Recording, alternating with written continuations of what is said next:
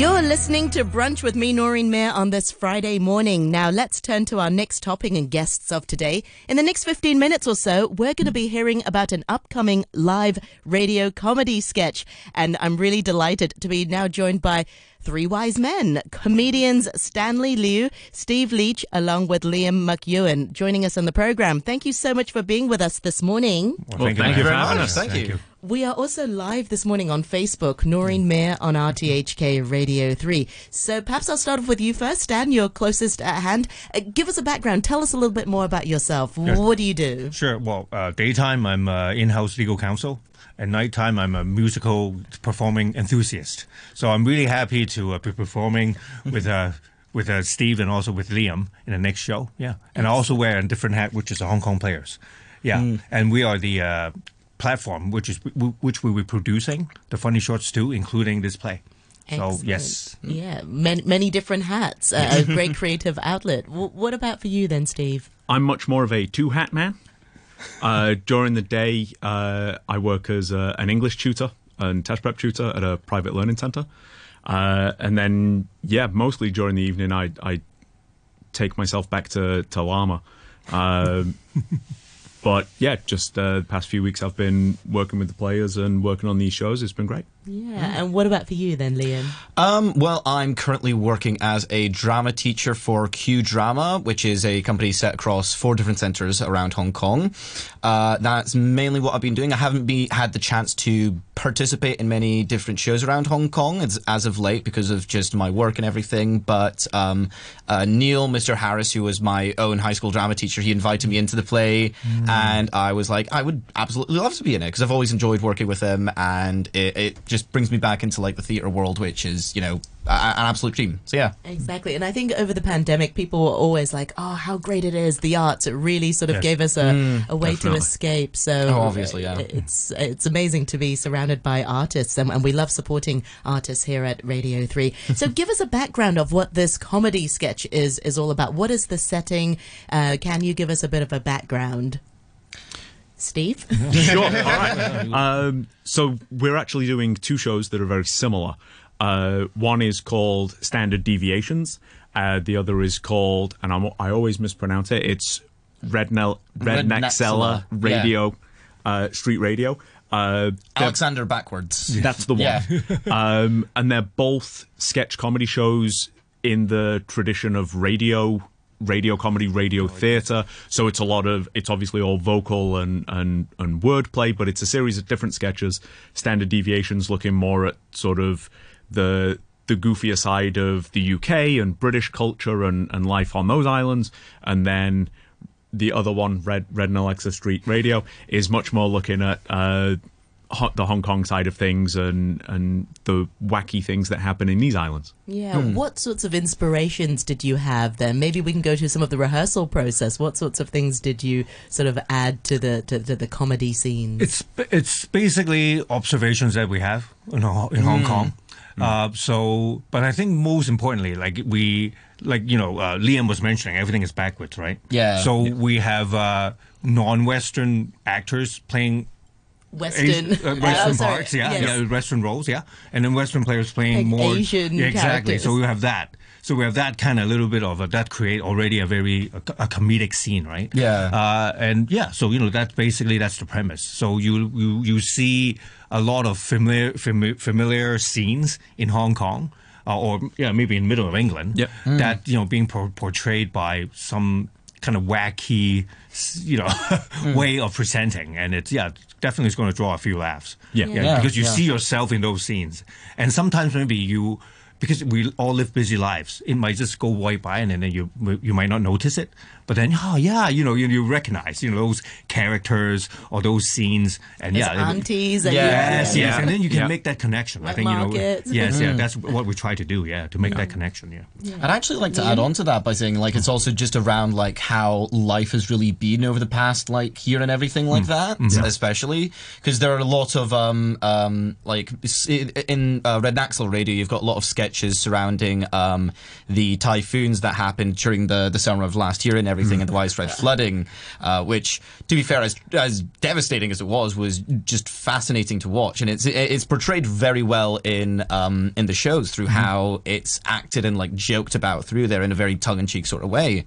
But as well as that, it's got also like a lot of other different bits. It's got like focusing on expat culture and all that, but also just it's still a very topical show. I'm so glad you mentioned typhoons, because Hong Kong is one of the strangest cities where people actually look forward to a typhoon. Exactly.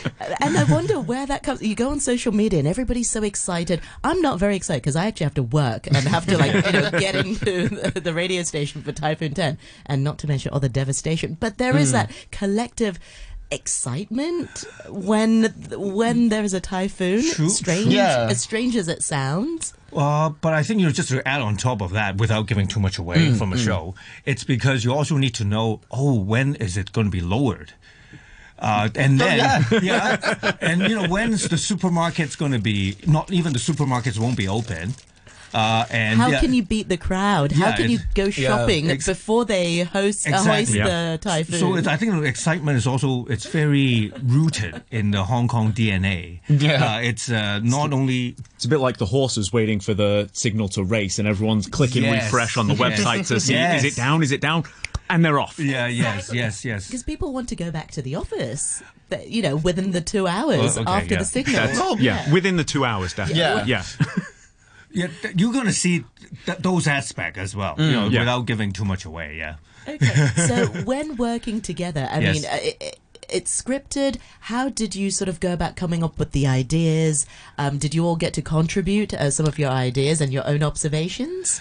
I work with Neil, who is the writer of the show. So, we piece some sketches together within the show. But I think during the rehearsal, our own character also came out.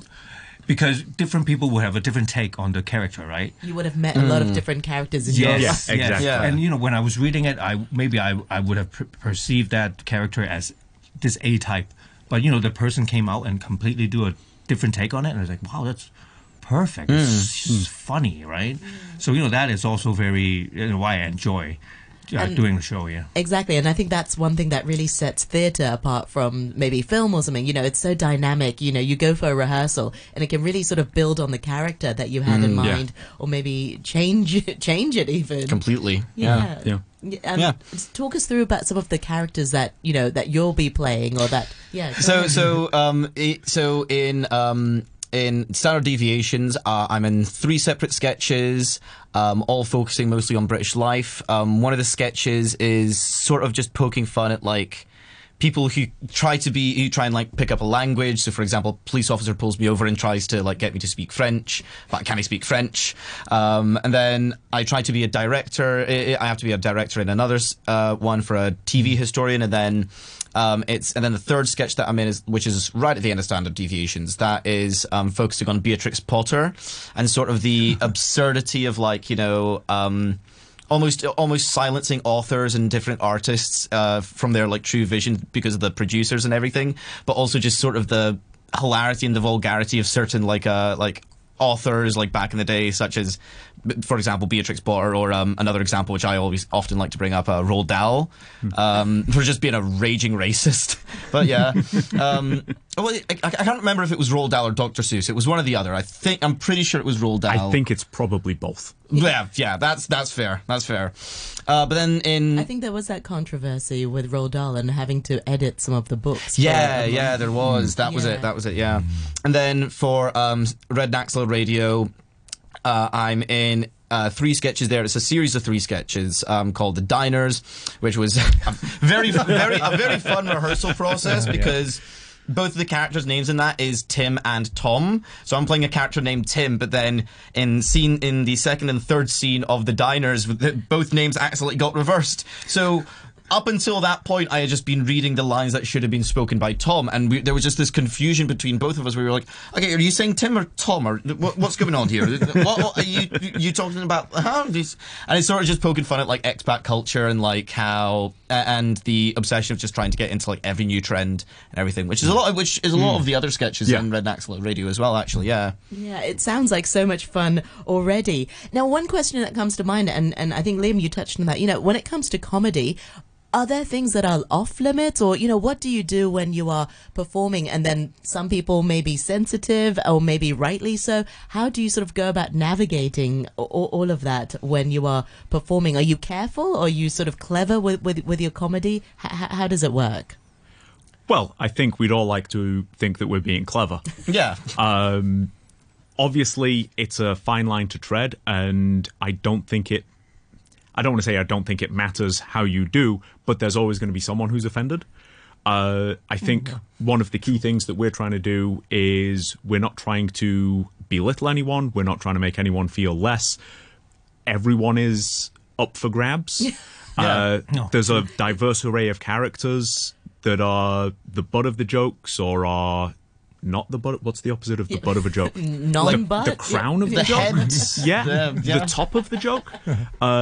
And we've got a really diverse cast as well. And one of the things Stan was mentioning earlier is there's a lot of casting against type, and that's part of how the plays examine sort of what it means to be a Hong Konger and these typical Hong Kong experiences, whether you were born here, whether you moved here, whether you lived here and came back, or however you wound up in the city. Yeah. And finally, what else can you share with our listeners? Why is this an opportunity they should not miss? Stan, maybe you go first. Well, yeah, I think it's a lot of fun to kind of maybe have a different take on Hong Kong. In fact, I would say it's kind of our love song to Hong Kong as well. Huh. Yeah, a little bit, yeah. So yeah, with a funny twist. Yes, with a funny twist. Yeah, with a Monty Python marrying Stephen Chow kind of flavor. Like kind of like that. So yeah, come and enjoy it. Yes, excellent. And had you guys all met before this show, or did you all meet through the show? We met through the show. Yeah. And that's the best thing about sort of theatre and comedy. Yes. It really brings people together. Yes. Totally. Exactly. Remind our listeners once again: have you got a website or social media? How can we follow your work? Is there a link where we can go to, or how can we get tickets? Yeah, so it's, like I said in the beginning, it's produced by Hong Kong Players. So we're on Instagram. We're also on Facebook. So it's just Hong Kong Players. Type and you would find the latest about, not only about the show, but also upcoming shows and about what Hong Kong Players is all about. So excellent. And I look forward to inviting you all back on next time to talk about future shows as well. So our listeners can go to the comedy show, which is on the 9th of March at 7 p.m. at the Aftermath in Central. Thank you so much for your time today. Thank you so much to Stan Liu, along with Liam McEwen, along with Steve Leach. Thank you very much indeed. Thank you. Thank you.